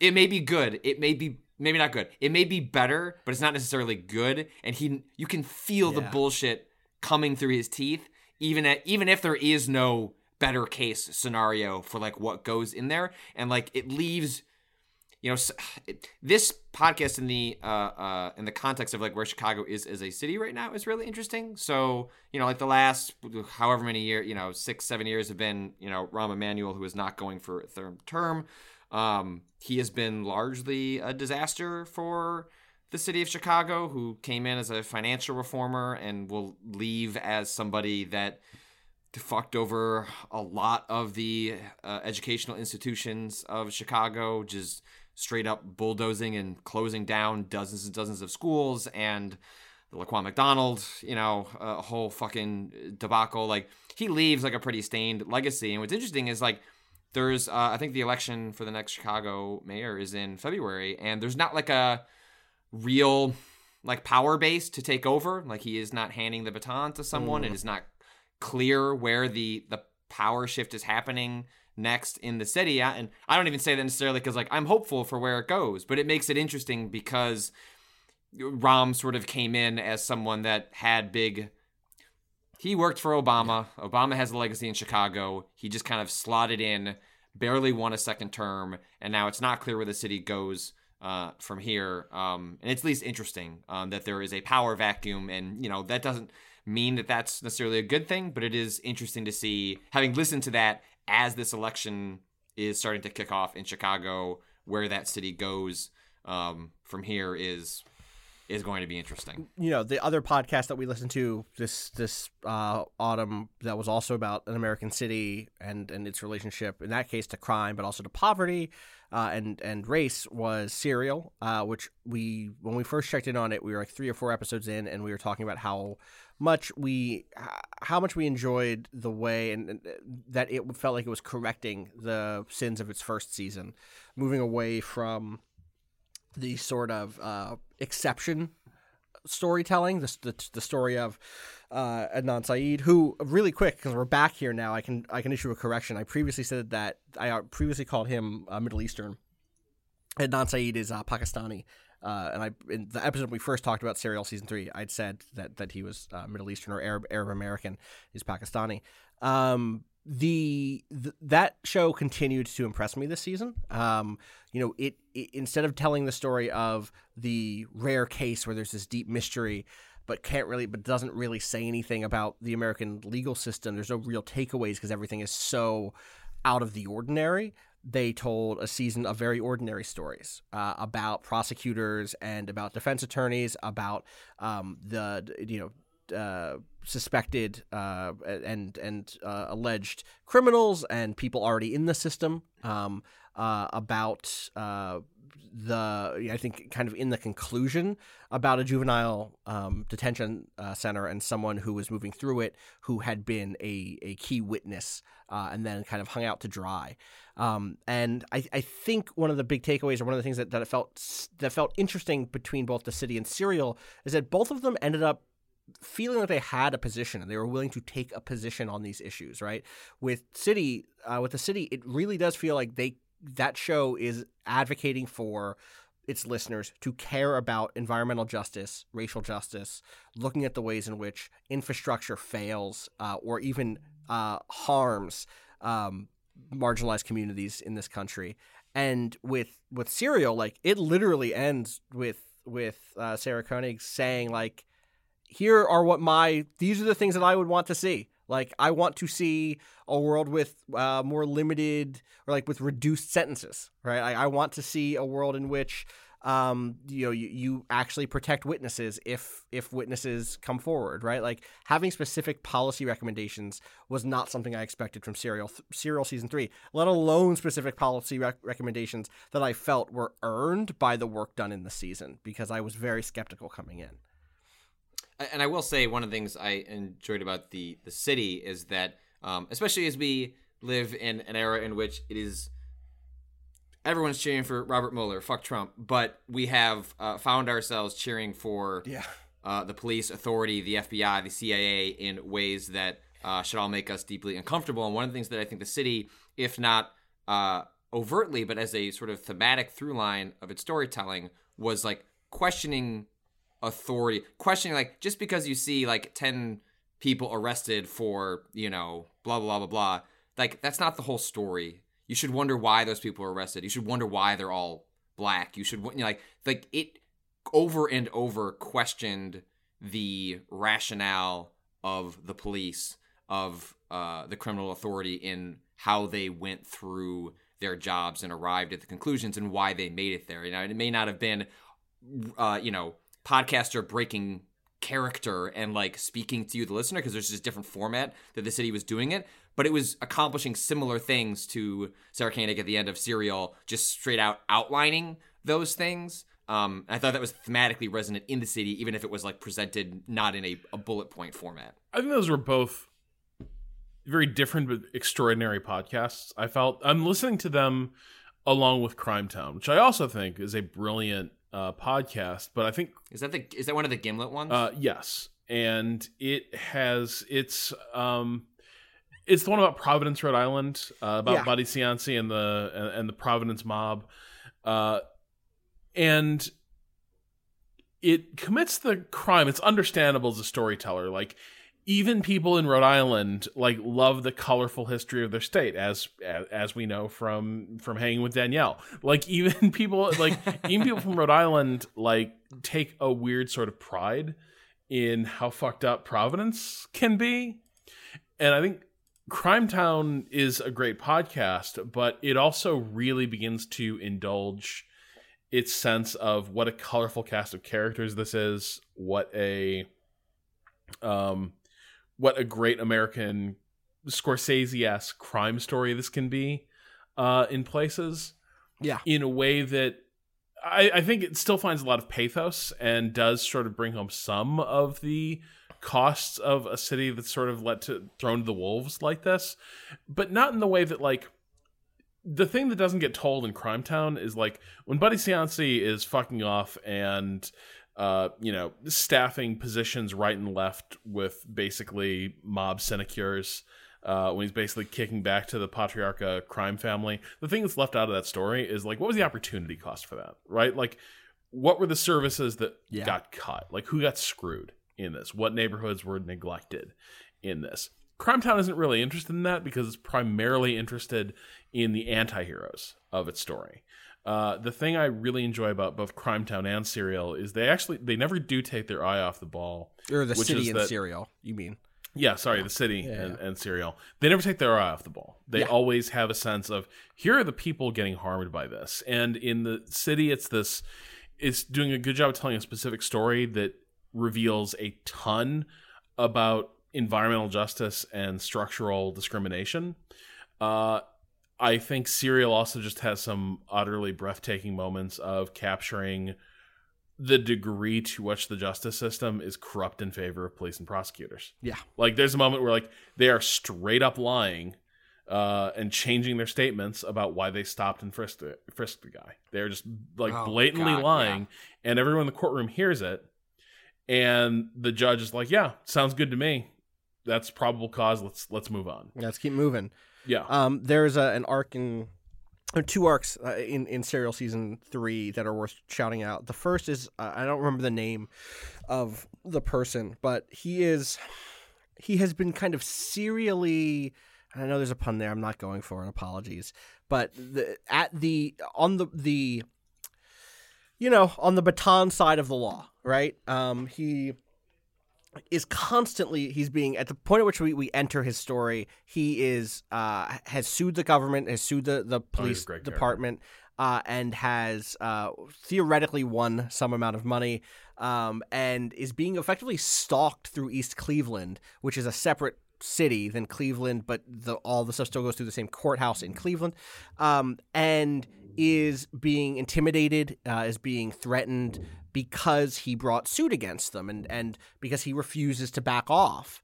Um, and when you hear his story, you know his story is is effectively that these people arrested him. They brought him to the edge of of a tree line uh, and told him fucking run and chased him down and beat the shit out of him. Right.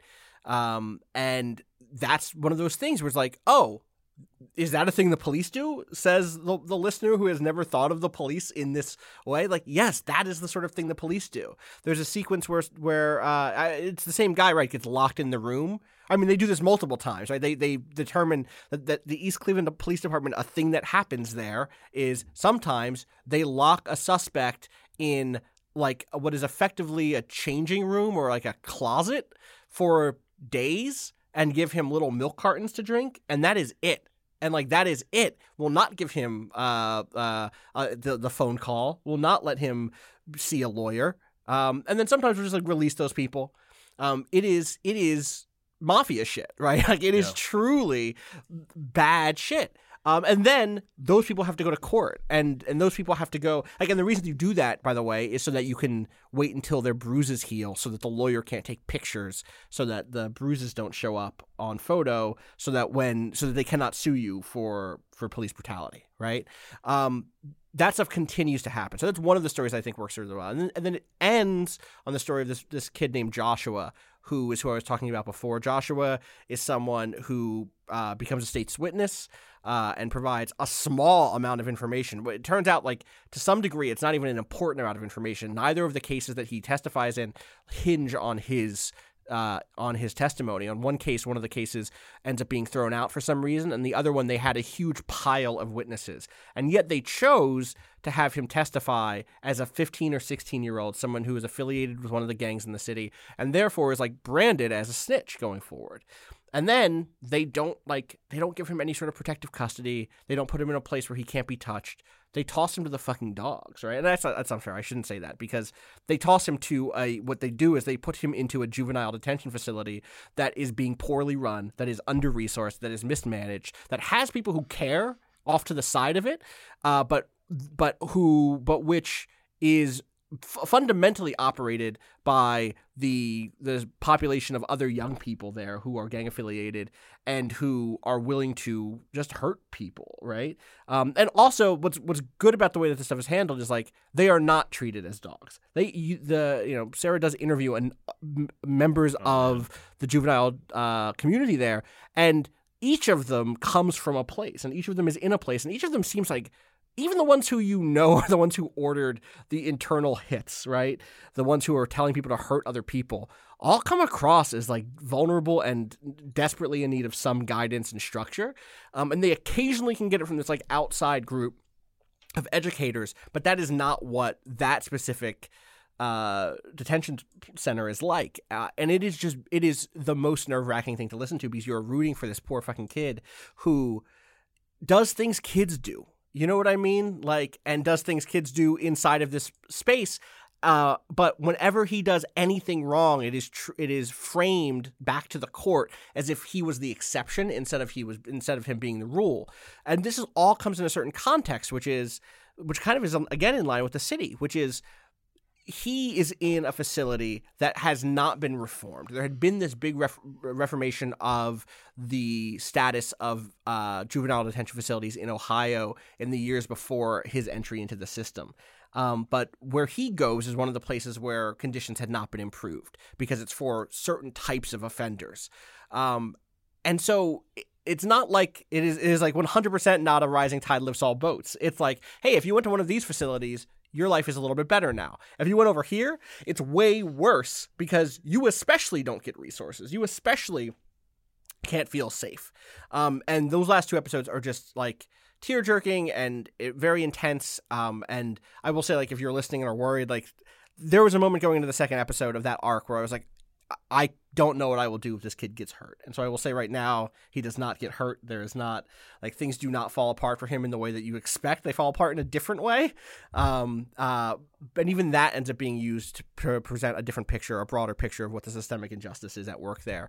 Uh, but I was really impressed by it and, and really surprised. I'm curious what that team does next. Um, I think it was super important that one of the creative leads on this season or one of the pr- production leads was was a black man from uh, Ohio, um, and I think that that helps contribute a lot to this to making sure that that felt grounded and real. Um, but uh, real in the sense of like the consequences were the right consequences. It rarely gets gets into like the weeds on oh, there's the mystery of this. No, like here's the stuff that happened. Here's why it should be concerning.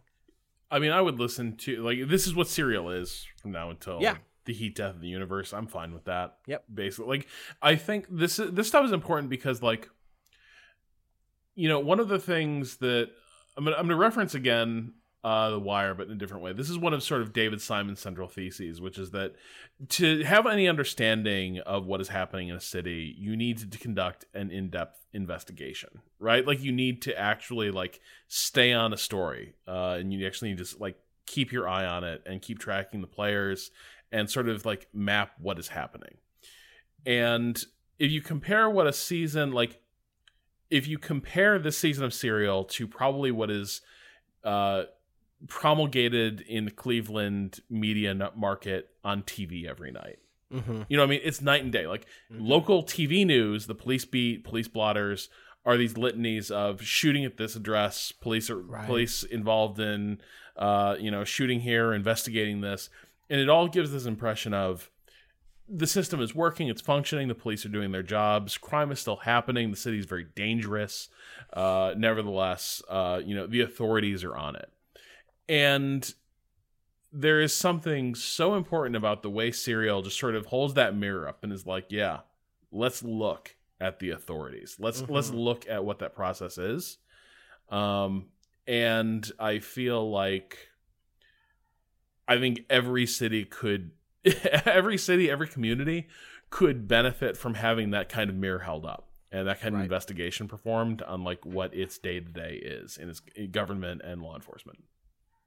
Well, there's there's there's extraordinary in the ordinary. I think it's like what both of those podcasts like prove out pretty well. It's like you don't have to get serial season ones like wild out there. Yeah. I mean, you know, it's interesting in and of itself, but that there are extraordinary stories like in everyday stuff that people would be shocked to learn about the stuff that's happening right around the corner from their homes. and that they don't already is part of is part of why it continues to happen there right like Yeah. Yeah. what gets filmed what makes the nightly news who's suffering is the i mean you know it's it's Yeah, the other night I was at the dentist, Yeah. um, and uh, I was they got the TV on at the news, and it was about this the shooting in Boston where like the police just brought like did like chased a guy down. Uh, it was a traffic stop. They they hot pursuit, and the reporter used this language. The guy gets out of his car, and the police, in fear for their lives, oh yeah just fucking unload. yeah And they mostly don't hit the guy. The guy is in the hospital right now recovering. Uh, what they hit is a home. And they just basically Swiss cheese this uh, this like family dwelling in a suburb of Boston. And what struck me was the way the reporter from the beginning framed this as like use the legalistic language that cops use to Yeah. explain like why they fucking use deadly force when no person who isn't basically a coward uh, would reach the conclusion that that is justified or necessary. Um, it struck me the degree to which like a lot of local news reporting already adopts the framing of the authorities, and like meanwhile I'm staring at the TV like it's by sheer dumb luck they didn't kill this woman and her kid who were at home. Um, but how would that story have been told? Right?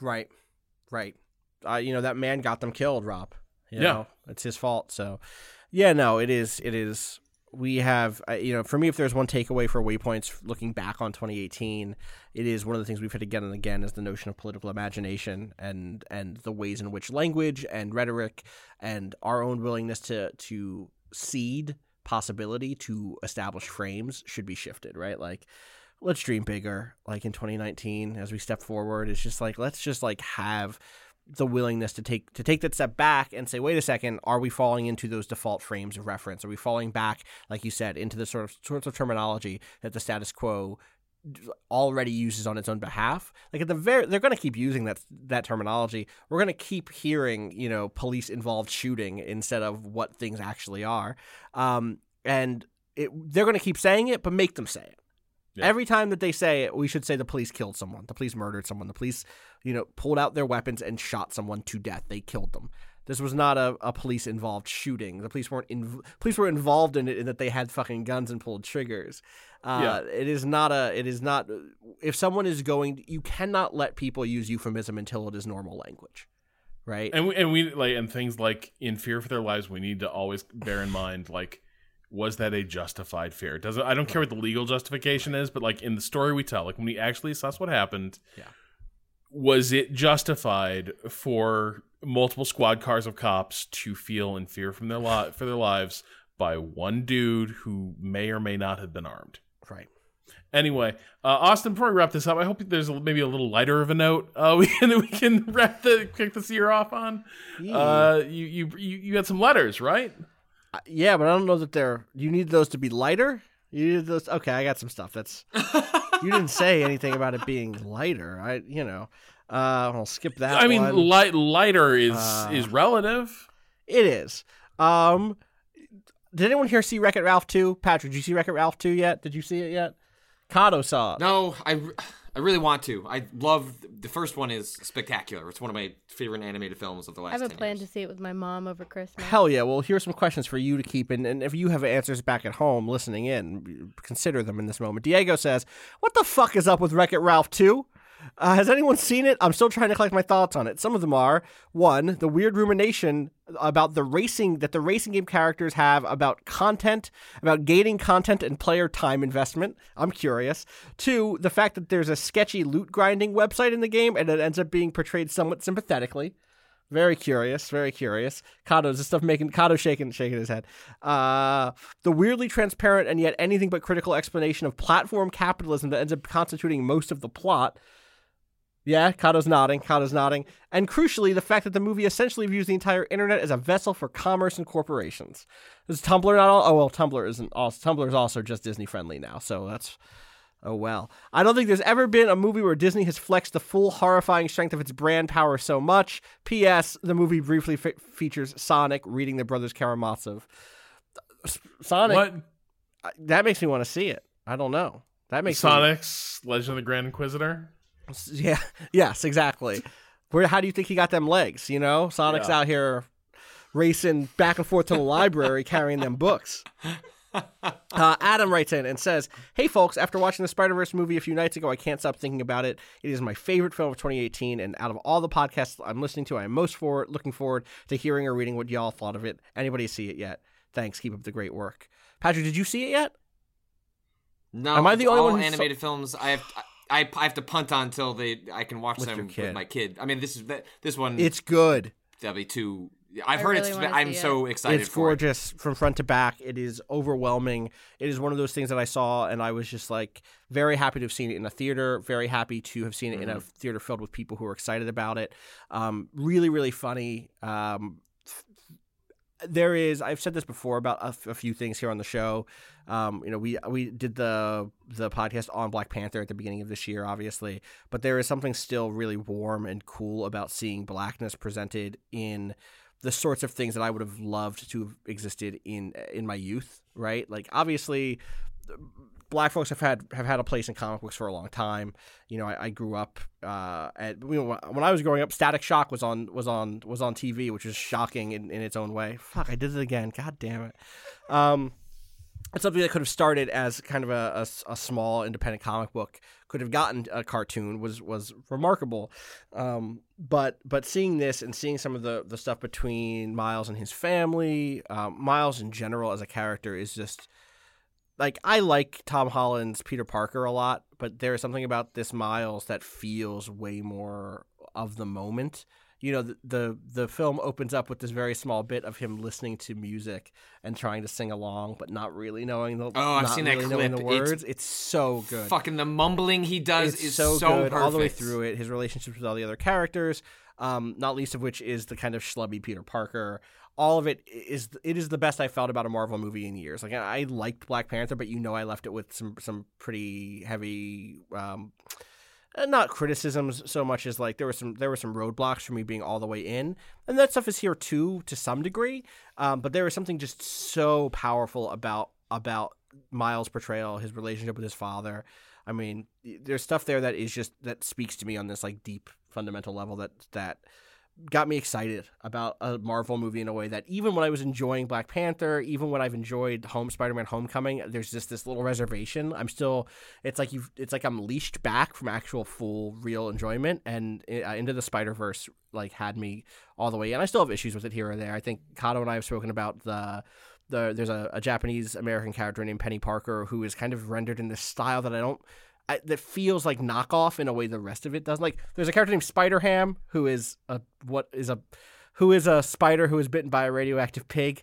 Um, that's played by John Mulaney, and that is a send up. Or is it the other way around? No, it's bitten by a radioactive pig, hundred percent. But you said a spider. Oh, it's a person bitten by a radioactive pig? It's a pig.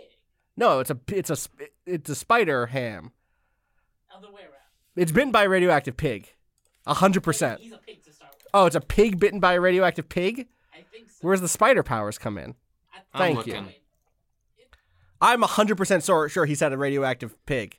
Peter Parker was born a spider, simply named Peter, who See? resided in the basement lab See? of May I know what- a slightly goofy animal scientist who created, See? quote, the world's first atomic powered hair dryer, hoping that, quote, the introduction of nuclear fusion in Americans' beauty salons would revolutionize the hair care industry. After dousing her head with water and activating the dryer, May Porker accidentally irradiated herself. In a fit of delusion, bit Peter, who then found himself transformed into an anthropomorphic swine, much like May Porker herself. Say. Running from the Porker homestead, disoriented Peter soon came to realize They that he that still movie. retained a spider's abilities. Uh huh. Uh huh. Anyway, the point is that character is like a send up to Warner Brothers cartoons, uh, Bugs Bunny and the like. And so and Porky Pig obviously, and that stuff plays really well because it really does draw on the history of American mid-century animation and and uh, like that stuff like Merrie Melodies and stuff like that. Um, whereas the stuff with, with Penny Parker is like trying to do the anime thing, but it doesn't re- it doesn't really feel like it's drawn from the same history of animation. It ends up feeling a little tokenistic and a little like underdeveloped. There's like a, an emotional beat that doesn't land with her at the end. But other than that note, like I think that it it hits so many things dead on. The performances are incredible. It's visually it is visually stunning and i don't just I do mean in the the emotional or in the like the gut visceral like i am stunned. I cannot keep up with what is happening sense but also in terms of uh it, very striking composition a very smart use of color. Um you know the creation of art is key to the film and, and the, the kind of like the artistic urge is key to the film uh, and so it, do, it it plays with that in really smart ways. Um, people should see it. It is it is very fucking good. Um, so that's that's a note from another writer or another reader rather. Uh, last one. Here's my last one. Uh, Jamps Jamsk. I don't know how to pronounce your name, Jamsk. I'm sorry, Jamske. Maybe it's a cool name. A, I like the way it's spelled. J M S Q U E. I wish I knew how to pronounce it. I apologize. Waypoints is a series with a focus on positivity, but I'm curious if there are any recommendations you made on the show this year that you now have reservations about. Either because they were ongoing work that has since dipped in quality, or simply because your opinion has shifted with time. My biggest swing of the year was on Fighting in the Age of Loneliness. I was just as high uh, on it as y'all seemed to be when you discussed it on the show, but I disliked the final episode so much that it soured me on the whole project. Anyone have anything like that? I didn't finish that. Uh, I wish I had, but uh, and I I will. I'm curious now. I, I'm curious what, yeah, where they fell, why they fell Yeah. off on it. Huh. Me too. Uh, does anyone else have one though that, that is something where you're like, aha, I loved this until now. I know I do. Um, What I is just it? Can't, I Oh. can't remember. oh, you can't. Oh, Well, thought- I know I do. you, like, I'm not telling anyone. Shoot, I wish I, I wish I, I'd have. To, I need to go back and Yeah, look I know. I've said need- some I shit. Wish I'd gotten a heads I mean, up on maybe this. the other side of it, Patrick. Uh, Did you ever finish Channel Zero, the Dream Door? I did. Yeah, I finished Did Channel you Zero. get to that wild, Uh, I- ridiculous fight scene? Yeah, this, yeah, yeah. It's it's. I still think the. I'm yeah, with you. I still think it's- the show should have ended. in I'm the with you, but I- and yeah. that would have been. Uh, so I'm trying to think like uh, like I genuinely really liked Haunting of Hill House, but I have mixed feelings on like the way that show ends. Um, but I don't want to spoil it. But I, you know, there's people who've seen the show will know that it has it. It doesn't do the thing you expected to do at the end, and and I wanted to like it more than the the way it actually pulled it Hmm. off. I'm curious to hear what you were talking about. Sty- stylistically, I don't like how that final montage was shot. Yeah, I don't feel. disagree with how they wanted the characters to land. It, I didn't. I just didn't like how it was Yeah. shot, and so it, it had a, h- I had a hard time buying what they were selling, and the whole time thought, "Oh, this is all a dream. This isn't actually what's happening." And so when it ended, I was just like, "Wait, mm. what?" But like, if you were to tell me on paper, "Oh, this is what's happening to those characters. This is how we're subverting how these stories usually end," mm. I totally think it's great and I liked it and that's where I wanted those characters to go even if I didn't realize that. Um I just I just didn't like like how it was shot and it was a show that I generally thought was like pretty um uh, spectacular looking. Rob, how about you? You are you regretting anything? Nah. Like, No regrets. But I mean, part of it is I mostly recommended one-offs. Right. Like, I mean, I like what like I didn't have too many things where where I was like, this is something that is ongoing, and who knows how it will turn out. So, to a degree, I kind of did my waypoints with a safety net. I I think probably, um, I don't know the the the thing that maybe I've um, I don't know come around to the most is uh, no, no, I did great. I nailed it. Great. You know, there is one that I uh, I always I completely uh, and this is totally on me for not shouting this out earlier. Um, early in Waypoints, we discussed a Planet Money Yes. segment about like China's uh, like security apparatus and how they're monitoring people and it's super scary and like Planet Money totally fucking let us down on the reporting. They like they worked with a Chinese reporter and that made me feel good about what they were and the framing they used. The framing is specifically the thing that they were using. Um, and there were people that pointed out that actually, like, yes, certainly, just like anything else, like you know the security state and where we're going is is scary and can be used improperly, but that actually a lot of like Western reporting on how this is in effect and how it would be used is actually pretty hyperbolic and that uh that I meant to I told that's totally my fuck up to not point that out earlier that uh I mean that's my I get you know that is on me for not reading more on that but generally that's been a podcast that has been very responsible. And so that's why I felt okay basing that segment on that. But uh if you came away from that in the same way that we came away from that piece um it's worth doing some wider reading on uh, why that wasn't the whole. it's it's so it's so important to think about how that stuff ends up being framed because there's such a, a history of uh, fear mongering around China. Um, you know, the, the, there's a reason why we we have phrases like the quote unquote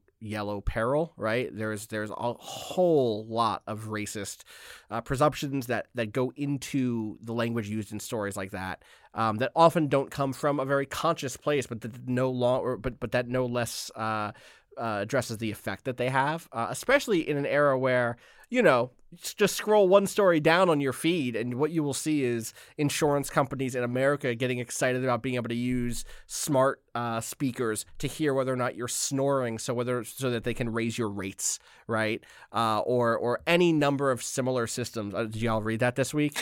Illinois. Uh, speaking of Chicago, um, when they've been there was a proposal last year um, as like with the advent of electric cars and more fuel efficient vehicles, it makes things like the uh, the gas tax less effective because there's less for you to charge. And so there was a proposal to uh, to more accurately gauge so that you could tax people more effectively was to put a device in your car that monitors How- right.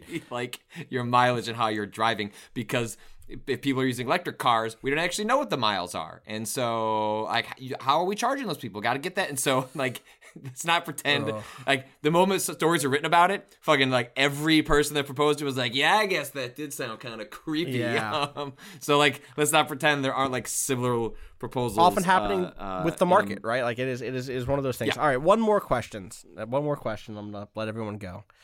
This one comes in from Debbie, who says, uh, "My favorite." I'm sorry, Natalie. I'm sorry, Kato. Uh, you know what? I'm just. I have a meeting to go to, so I'm just gonna read this, and then I'm gonna have to go because I have CL. I, we, you know, before the year ends, I have my favorite piece. You know, because like, I, I we have to figure out 2019 Oh, yeah. stuff, and okay. Can I come? no, it's me only. My favorite piece of really? There's not an extra chair in there no, that it maybe said, I could just sit there? It says from CL, only you, Austin. Make sure Natalie stays for this last segment. okay. Um, my favorite piece of media this year was the Kato. You also have to stay, just to be clear, because the producer, you have to make sure the audio is good. My favorite piece of media this year was the 2018 Chicago Bears season. Bear down. Let Patrick and Rob talk at length about this. They earned it. it says that you earned it. Uh, all right. i mean, We mean did. Austin underscore Walker, everybody. Uh, you know where to find me. Have fun. Okay, so Natalie, I, uh, for those of you who haven't followed the Bears in recent years, I think there's, Wait, there's a little the Bears- framing. Um, what do they do? Where do they live? Which Okay. forest? great Okay, question so fantastic. Let's start from the one of the most storied franchises. George in the NFL. Halas. Yeah, uh, pretty much like NFL. created the NFL National Football National League. Forest League. Absolutely, uh, because that's where the Bears came from. They just came Uh-huh. lumbering out of the forest one day. Uh, Brown and, bears? Uh, uh, yeah, uh, they're fearsome. Those brown okay. bears. Grizzlies. They're- Yeah, yeah. Okay. Um, Could be. but they were coached by George Halas, uh, who uh, one of one of the NFL's uh, pioneers, also a legendary cheapskate. Um, but the Bears are a proud and storied franchise uh, with, with great chapters in their history uh, because they're the best. Uh, to be quite honest. Oh, okay. Um, like every like, what's good about football? Uh, the Chicago Bears. I think everyone around the country would agree. But in recent years, the Bears They've have been been, hibernating. that that would be a word for it. I that would be Yeah. better because if they just didn't play, that would actually be like a better situation than after to the last like I 10 would years, have- basically. All the salmon and the berries Mhm. and, And the they got bugs, too sleepy to and then play. sleepy, and then now they woke Jay up. Cutler looked pretty sleepy. uh, toward toward the end of his tenure. Uh, he looked he looked pretty sleepy. Uh, yeah, I mean it's Patrick. Like I came into this year, I was so done with the Bears. Uh, I think I even pretended during that opening game against the Packers that I was not watching it. Like I was like, I'm not going on social media. I'm not doing this myself. I am not going to do the public performance of someone who gives a shit about this awful fucking team. But then something magical happened. They're a great fucking team. Yeah, it's. I mean, I went to the Super Bowl once. My my dad, as I've mentioned, worked for the uh, for Riddell. They were you know built football equipment, and I never went, even though my dad went every single year. Um, and the one year I did go, um, because my mom didn't want to go with my dad, and my dad was tired of going, and he was like, "Just come with me." And so we went, and it happened to be that one year. Uh, was it uh, not 2012? What, what was it? 2010 when they went to the NFC Championship, Rob, and make the NFC Championship. It was like the one year where Jay Cutler just put enough fucking together with a, with a really great defense, and I was going to that game. I was gonna go watch the Bears win the Super Bowl, and instead, the Green Bay Packers beat us in that game. Caleb Hanie made a, a valiant effort, uh, but I had to go then to the Super Bowl and watch the Green Bay Packers win a Super Bowl I think I like the Packers. my face. They're a really good. They You have should- Aaron you- Rodgers. Now's a good time to get on the bandwagon. Natalie. Um, Yeah, no. If you wanted to pick, yeah, yes. I mean, he is the greatest like- quarterback of his generation. Uh, leads the league in uh, not throwing interceptions. Uh, so I mean, that's that's great. I entered I entered a football a, a Super Bowl um betting thing when I was like 8 Okay. And I put like I don't know, $25 No, I put like $5 in and I won like $350 cuz I guessed what the Hell end yeah. Oh, score the- the and score? who was going to win. And then I bought an- Wow. my first iPod Touch. So No shit. ever That's since a really then, good story. I was like, eh, the Packers, they all right. I don't know. They gave me a fucking iPod Touch. Wait, sorry, you said the Packers. Yeah, Green Bay. Wait, so it was that Super Bowl? Yeah, the Green Bay. the Super So Bowl that I we went are to all was the Super Bowl bound in which by you bet and fate. won. We are bound by fate. I was like, We don't need to know how old you were, Natalie. Um, it doesn't bear doesn't bear thinking about or ref- reflecting on. Uh, I, I assume you were you're just mid twenties, uh, same as the rest of us.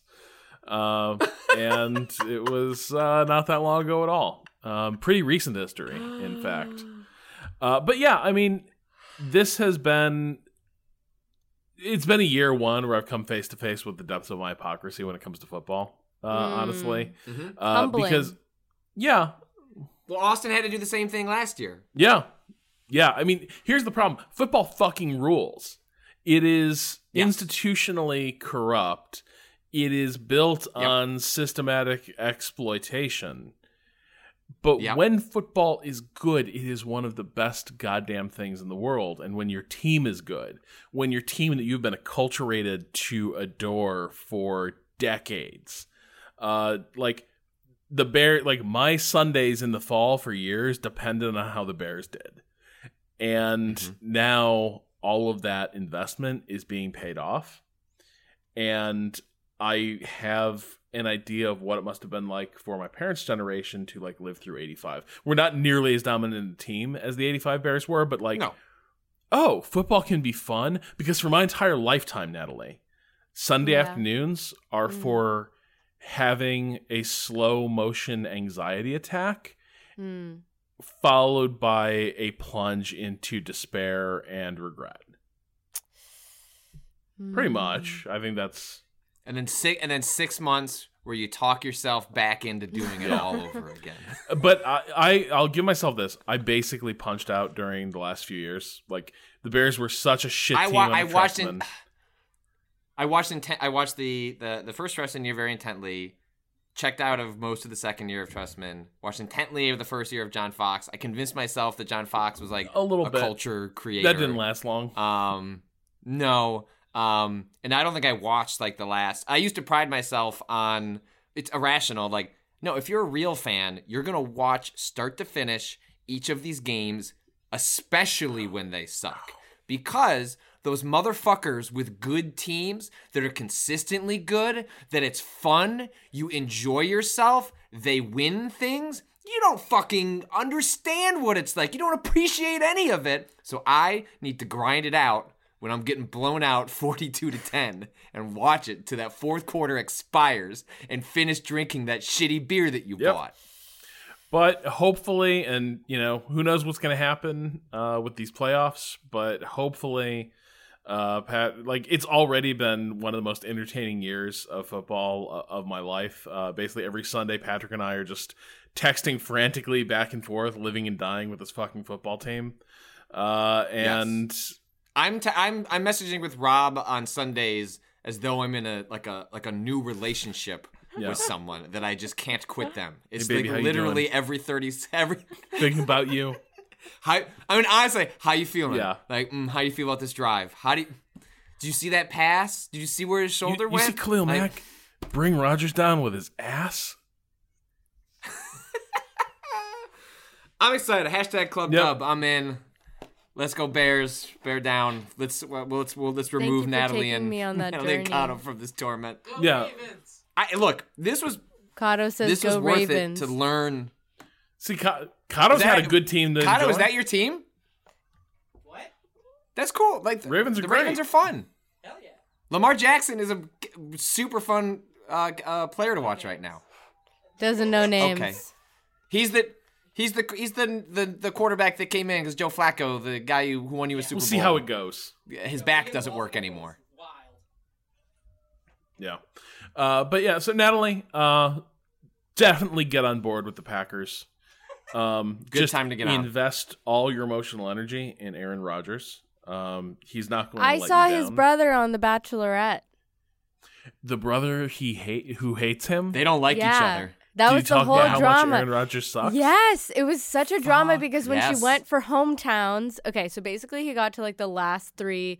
If you get to like the last, if you're in the last three, you get to go to hometowns, which you bring the bachelorette back to your hometown. But the whole drama was that she wasn't going to get to go meet Aaron Rodgers because they were like not talking and like the rest of his family was there, but it was just huge drama. So yeah, I mean, I the think they is, broke up. I don't remember. Aaron Rodgers. They might be no, no, no, no, no. The brother, I think. No, they actually might still be together. I don't know, but I'm pretty sure he doesn't play football anymore, right? That's one of those funny things of like, it's like, oh yeah, Aaron Rodgers' brother is probably just kind of a weird celebrity sibling who just hates his like famous successful brother. I was like, no way, like this, like no way does Aaron Rodgers suck. That guy seems cool as hell. Uh, my definition of cool as hell is really, I mean, I mean, look at the flannel I'm wearing. Yeah. Uh, but nevertheless, like after this year, I'm starting to wonder, like maybe Aaron's brother was onto something. Like, guy holds whole up his family team was kind of like- money. Aaron's not around very much. yeah, Did you? I mean, you saw. Uh, was it a week or two ago when Aaron Rodgers was doing a good thing? He was raising money. He's from California, or he uh, went to college at uh, Yeah. USC, right? Like that's where he was the quarterback. I don't- I'm Okay, give me a okay. second. I'm setting okay, it up, Natalie. okay. and so he was raising money because he, you know, that's basically where he got his, you know, professional football start uh, for, you know, the, the the fires out there. And so he's put out this tweet with this video. Whole the whole NFL, all the players are resharing this. It's this big, oh, Aaron Rodgers is doing the good thing. And then his brother quote tweets it. And then just fucking drags him about being a horrible piece of shit, and it was just like, like, too busy cut. It was, it was like when you're too busy making a video to call and see if your parents are okay. Damn. Uh, which, like, yeah, no, yeah, and, no, like- Aaron sucks. right this is i mean this is kind of the question like does he maybe suck like he he basically got his you would coach you would have known year he sucked if you watched The Bachelorette like four seasons ago. shit it turns out it turns out If you want that football maybe- lore, you gotta fucking watch. Waypoints next year. Rob and I will watch that episode. We'll we'll hash this okay, out. it's a good one. pro football focus needs to get scouts like on like on the bachelorette beat apparently just like I got you. I got you, fam. Honestly, we should just, uh, you know, a serious thing. We should just watch like The Bachelorette Yeah. next year. For Uh, I'll let you know if it's a Something. good one worth watching. You can let us know. Yeah, it doesn't have to be a commitment. I'm just saying. You want to let us know. been know. some bad ones. I'll There's get been in. some real bad ones lately. I'm gonna be honest. I feel like Natalie agreed way too quickly, quickly with my self-deprecating reference to my coolness or lack thereof. No, Like, that was she before you like- said. she was quick on that. No, that was before you started talking about your flannel. I really like your flannel today. Hmm. See, I okay. wouldn't. I would. I. I really. Now you're questioning I her am. compliment. I No. I What the do. I original really mean? do like it. Just like Aaron Rodgers is questioning everything I'm Yeah. not Aaron Rodgers. with his brother. Aren't you though? You want you In California. You won money off him. Where's that iPod Yeah. Touch? Uh, Did did you did you share the iPod Touch? no, it was Don't think mine. so. Yeah, that's that's. I an bought Aaron it with my Rodgers own move. money. Total Aaron Rodgers move. It was Yeah, my exactly. money. Yeah, I yeah. won it. That was his. He looked at he looked at the salary cap for the Green Bay Packers, and he was like, "That's all my money." Sorry, Oh, no. teammates. That's my I money. wasn't on a team. I was by myself. Mm, that's just how Aaron Rodgers. That's just how Team he. Watson. That's just how. That's just Team how, Watson. That's what about just that? how he rolls. All right, uh, so that will do it for our 2019 This kickoff really went somewhere. of waypoints. Yeah, I don't know what the hell that was. Uh, we'll, we'll- hopefully this was listenable. Uh, if if so, it, it's the start of the year. Uh, we'll we'll figure out what waypoints looks like as we move through the year. Uh, but in the meantime, it's been so fu- so much fun doing this. I look forward to another year of great waypoints from y'all and keeping up with uh, with, with your respective interests. Uh, in the meantime, our thanks to Two Mellow for the track Slide Asleep off the album After Midnight. You can find that at twomellowmakes.bandcamp.com. You can keep up with all of us at waypoint.vice.com. I'm Rob Zacny. You can find me on Twitter at Rob Zacny. Uh, Patrick, where can people find you online? Uh, at Patrick Klepek. Natalie. Uh, at Natalie Watson. All right. And that'll do it for this week's Waypoints. Hope you've enjoyed the break. We'll be back again uh, very soon with. Actually, I have no idea what our schedule is going to be coming into the new year. Uh, it's entirely in chaos. Uh, so who knows what you'll hear next? Uh, but I do hope for whatever it is, you'll join us again. Until then, do not give in to astonishment. And don't punt on fourth and short in opposing territory. Jesus.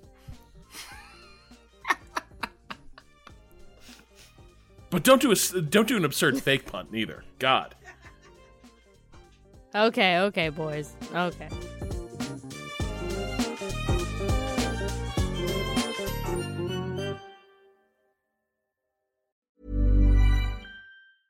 When it comes to your finances, you think you've done it all. You've saved, you've researched, and you've invested all that you can.